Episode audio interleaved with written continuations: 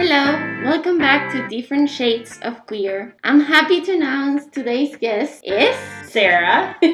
another Sarah in the podcast. I'm so excited to have you here. We are going to be talking about the importance of queer representation. But first, let's not forget, I start with a shout out to any queer media, queer person that we're enjoying at the moment. So, Sarah, do you have anyone you would like to shout out? Lately, I've really been enjoying Orla Gartland. She's an Irish singer, songwriter, kind of does like acoustic, alternative type stuff. Super good, and she's openly bisexual. That's great. So, yeah, go check her out, uh, check the music out. And for my part, I'm gonna go with queer activist and artist who uses their queerness and transness as inspiration for their work. His name is Chelaman, and you can find him on social media. So let's start with the importance of queer representation. Do you think growing up you had enough queer representation, or if any at all? I had like none okay. growing up. Like I grew up in, I was born in 1990, mm-hmm. and so growing up in the 90s, I don't have any recollection of anything to do with LGBTQ or queer culture. The first gay person I remember meeting was my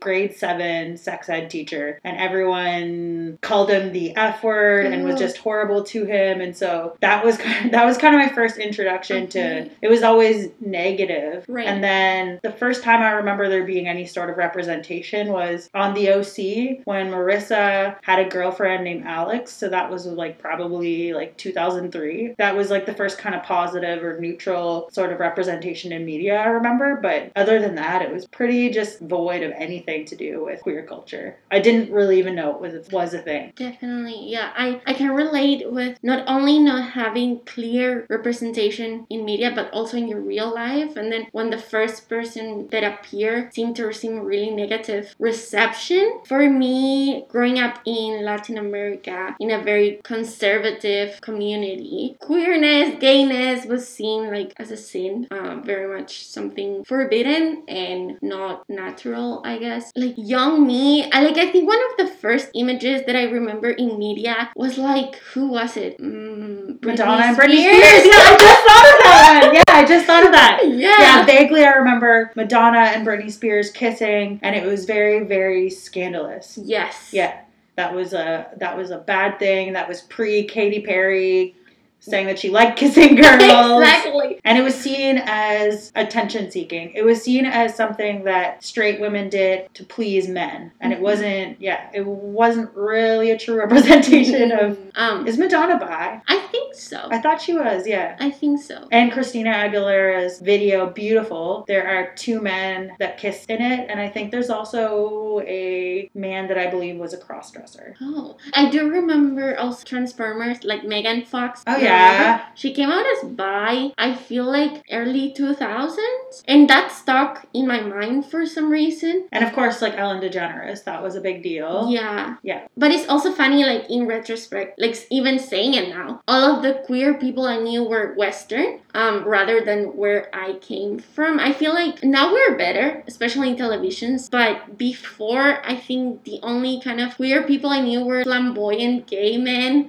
who were represented either as like the hairdressers in telenovelas or comedians. Like I think a lot of gay people industry like television and stuff like that in Chile are used as entertainment. Kind of like props of entertainment. Yes, like, like how do you say mm-hmm. that? Like bottom of a joke? Is that like the butt of a joke? Yes. Yes, the butt of a joke. Yes. So they will be made fun of, and sometimes even the humor that they will bring was making fun of themselves like self-deprecating humor. Yes. So I don't think I had a like a positive queer person to look up to uh, in my early years, especially. Yeah, definitely did not. The first person I remember that was like out Mhm. as one of my peers in high school was Jeremy Dutcher. okay. The like holistic way Singer artist, singer, yeah. Yeah. And so they were out as like a gay man when I was in high school and they did production and so that was the first kind of like where it was positive, but there weren't there weren't really any women that were out. And if there were if they were, it was kind of like, oh, I wouldn't be friends with that girl. Yeah, and that's another thing. I think that many people, even now where I come from, believe that lesbians are a myth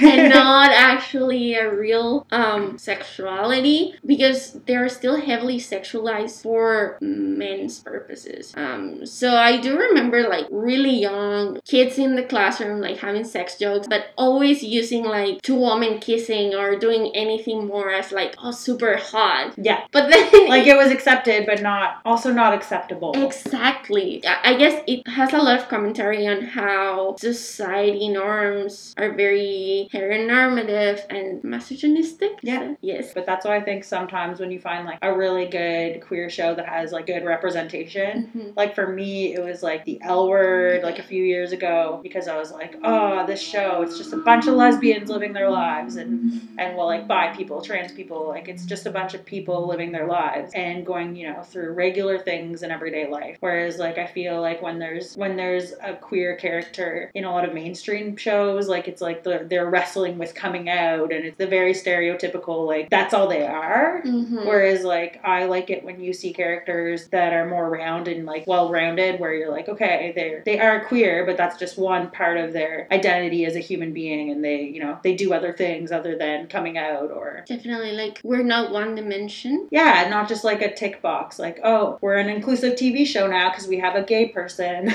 Exactly. And do you think there has been progress made on representation? Oh, a hundred percent. I'm reading a book right now called 90s Bitch, and it's about like misogyny in the 90s, and it's interesting to look through it as like an adult through that Mhm. lens in terms of like female characters like Buffy the Vampire Slayer, and seeing like how not just not just queer folks, but how misogynistic the culture was to women, Mhm. And probably especially like women of color. And so shout out to that book. Yes. I don't know if the if the author is queer, but it's super good. Okay. And it's just a really interesting look at misogyny in the 90s. So I think things like reading that book lately and seeing where things are at now, I think there are definite improvements. But I think, again, I think some of them are surface level, right? It's like those Mhm. secondary characters. It's like a checkbox, but it's, I don't always feel like the just the the day to day lives of queer folks are central in media. hmm And even you could then talk about how the queer media that is produced um, becomes niche or like Yeah. not consumable for everyone and then doesn't get as much attention as just like I guess heterosexual media. Do you have any thoughts on that? you know we're so used to as a minority group you're so used to like consuming like just like whatever in hetero culture Mhm. and so you're desensitized and it's not like it's what's normal for you Yeah. and then yeah queer becomes niche like amazon prime has out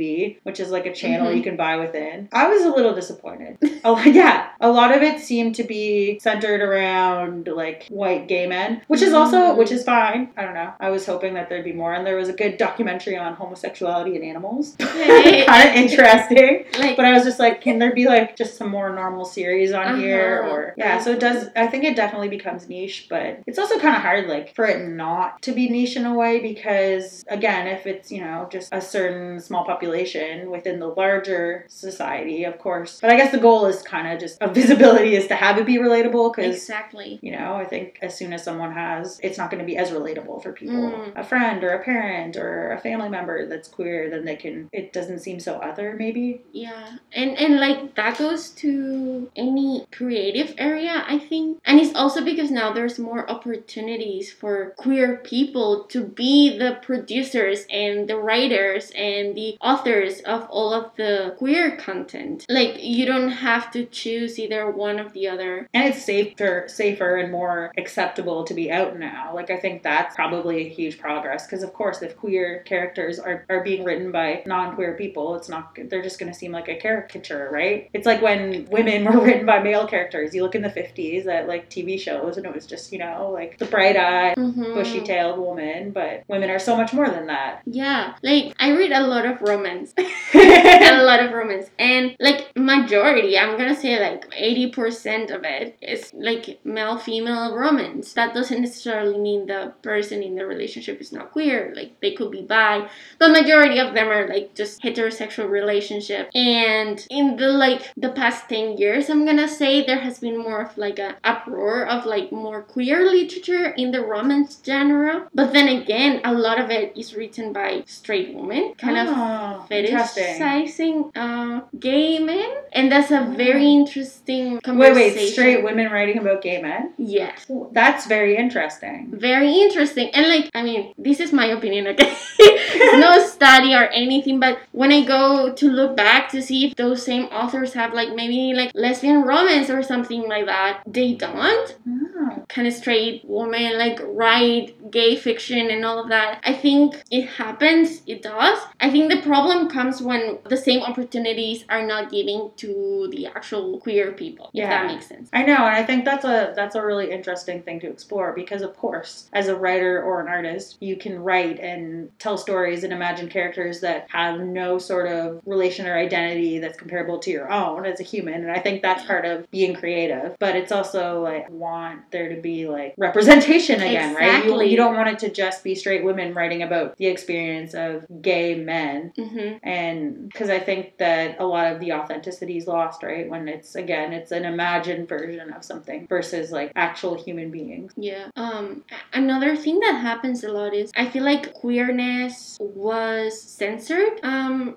like you wouldn't see any queer characters in young adult films or even like younger than that because it was like, "Oh, we cannot expose our children to that type of thing." it's still kind of like that with disney Yes. like i my daughters love like we have Di- disney plus they love all the princess movies but you got elsa who doesn't have a prince but that's like about as as um, progressive as disney has gotten at this Uh-huh. point So that's like where progress. There still needs to be progress. I think Because Um, it's still kind of like, well, do we want to, you know, people will say, do we want to sexualize children? This Mhm. case, this bothers me because the same people that say, well, why do you need to talk about two men being in a relationship or two women or, you know, transgender people to children because that's sexualizing them. But the exact same people will go around and be like, oh, little Jimmy, is that your girlfriend there? Yeah. And it's like, as soon as it's heteronormative, it's not sexualizing them, but as soon as you have any element of queer representation in children's books or with children, then people, not everyone, but there's still that element of, oh, I don't know. Yeah, and, and that Hesitation. definitely talks to what we were saying of queer people are not only their queerness uh, or their sexuality. Um, I, I do come from a background where family, like, have you ever watched um, Jane the Virgin? No? Okay. No. It's a TV show. Um, it's kind of like following a Mexican American family. Okay. kind of like a telenovela style, but very like Western. And in that TV show, there's a I don't know if she's bi or gay,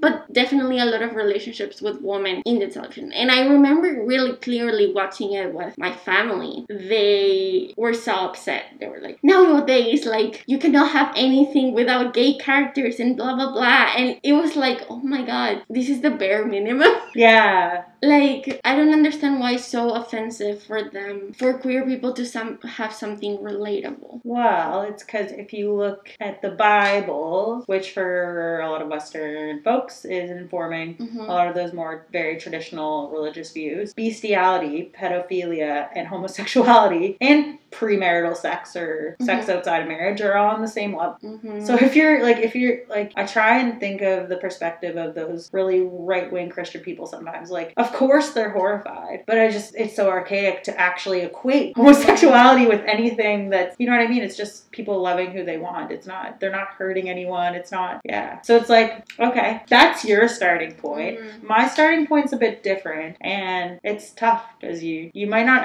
end up at the same point. But I find that trying to understand where people are coming from does give me more compassion for them or more tolerance of them. But it also I just also can't wrap my head around people being Yeah. at that point. Yeah. And I think that's like another tool of having queer representation is that it humanizes this idea that queer people are almost not human. So Yeah, like the other. It's not just like Exactly. I grew up very homophobic, and I think it's part of the way I was raised in. Um, and it was was not until I moved countries in high school and then was exposed to queer rights and more of like a human human rights um content, I guess, that I was able to break free from my homophobia and just kind of have a breakthrough of okay, this is what I was raised with. It was not right, and now how I I, I moved from that, how I changed that, and then realizing that I was queer. It's a lot of work to go through. Yeah. Um, but but what I'm trying to come with this is that queer representation doesn't only happen in media, and it happens in real life. Yeah. So you were saying like um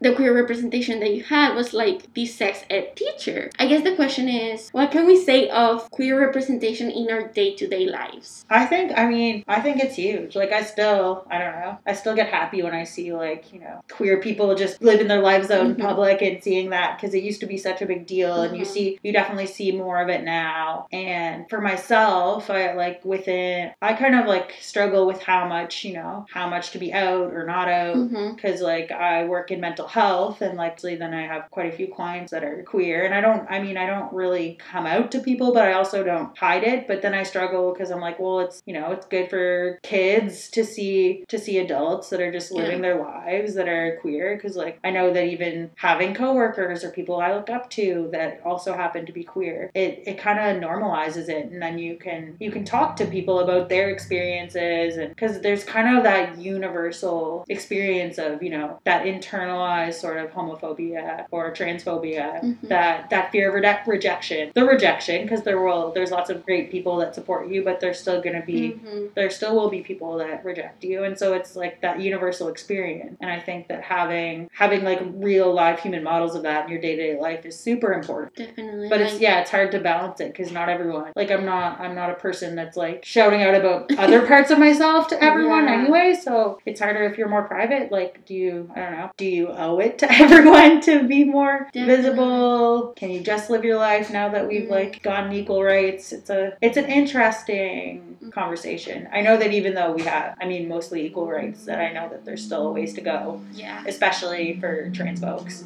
Yes. but you wonder like yeah how much how much do you not do how much do you And I think that almost becomes personal. i agree yeah Um, I don't know if you had ever seen the comedian Hannah Gadsby. On yes Oh, so good oh, I love it so much. I have seen their special like four times, and just like it's just amazing. But they were saying about how they hate like gay parades or something. yeah pride parades she Yes. wants to like sit at home with her cats because it's not like that's that's not who they are like they're it's more more introverted and it's just not in their personality to shout like yeah. I'm gay or I'm queer and like it comes for it's, it's a personal thing. But I am gonna say it, it feels great as a young person to see like success suc- successful queer people. Um or even like when I think about mental health and I think about going to therapy or something like that. I think for a lot of queer people it's important to find a queer therapist um that can relate more to their issues or that just some things you don't have to explain again so i think like in that sense sometimes that representation matters of perhaps labeling like oh i'm a queer therapist or something like that yeah and i think there are i think there are like more subtle ways that if you're like in the know Mhm. that people will like usually i think if you if you use more gender neutral language Yeah. like you know partner or parent or children as opposed to you know as opposed to like assuming someone's uh, sexual orientation if you use like non-gender language i Yes. think that that even little things like that are huge for people definitely i mean especially yeah asking people what their pronouns are and Yeah, I feel like sometimes even in like group settings, people like forget and they're just like, oh yeah, and your husband, like if there's only one woman or something, and uh like the ultimate goal is get a boyfriend or something like that. And then if someone is sharing and then you have like a partner who's not a guy, and then you're like, oh yeah, it's, it's just a partner. So it it, it, it kind of forces you to come out somehow. oh yeah yeah and it, and I, yeah, it's I just I just got outed to a whole team of people at work, which is totally fine. But the person was just like, "Oh, like, do you have your kids this weekend?" I was like, "No." She's like, "Oh, are you and your are you and your girlfriend doing anything?" And I was like, "It's fine." Like, I Mhm. I obviously like don't care, but it's you just like I don't know. For me, I just freeze up for a second because I Mm. think, oh, like what will what will people think? Or yes. it's also like, yeah, I don't want. I don't know. I just don't like being the center of attention. and and that's completely valid right like doing this podcast um i didn't realize until like it was public and especially like the first episode that it was something out there Yeah. that people could find and and my name is attached to it and some things like that and i had a little bit of a kind of mental breakdown the other day because i was like oh like my family can find this definitely and i'm not completely out to all of them so how would- Shout out to Sarah's grandma. Yes. so how would that be received? yeah. I don't, I don't know. But I also then I was like, okay, just take it as a an act of bravery, I guess. And and how cool is to have like podcasts for queer people out there, you know, um, that can become relatable to perhaps just very straight content. Oh, 100%. Definitely big on podcasts. So, what do you think is the impact of queer representation in all generations or Oh, queer people? huge. Like, Mhm. it's the difference between, like, can I be out versus can I not be? I'm, I just had one that came to mind. Like, Glennon Doyle wrote the book Untamed. Oh yeah, Yeah. I haven't read it yet. I want to so bad. I read it six times in the last year because, like, she was married to a man with 3 Uh-huh. kids and then fell in love with a woman, and then she's like, "Oh my gosh, I think I, like I've always been queer," or like I don't know that she even labels herself, but she's like, "No, women, this is like this is the path for me," kind of thing. Mm-hmm. And like I had, I was married for five years to a man, with a man for seven and a half years, and I had been struggling the last, like within my marriage, and he knew within the last, like, well, for most of it actually, for Uh-huh. like six of years of our relationship, really struggling with like, oh, I don't know if I can keep being in a heterosexual relationship. I think maybe I'm gay, and then to see her do it and have that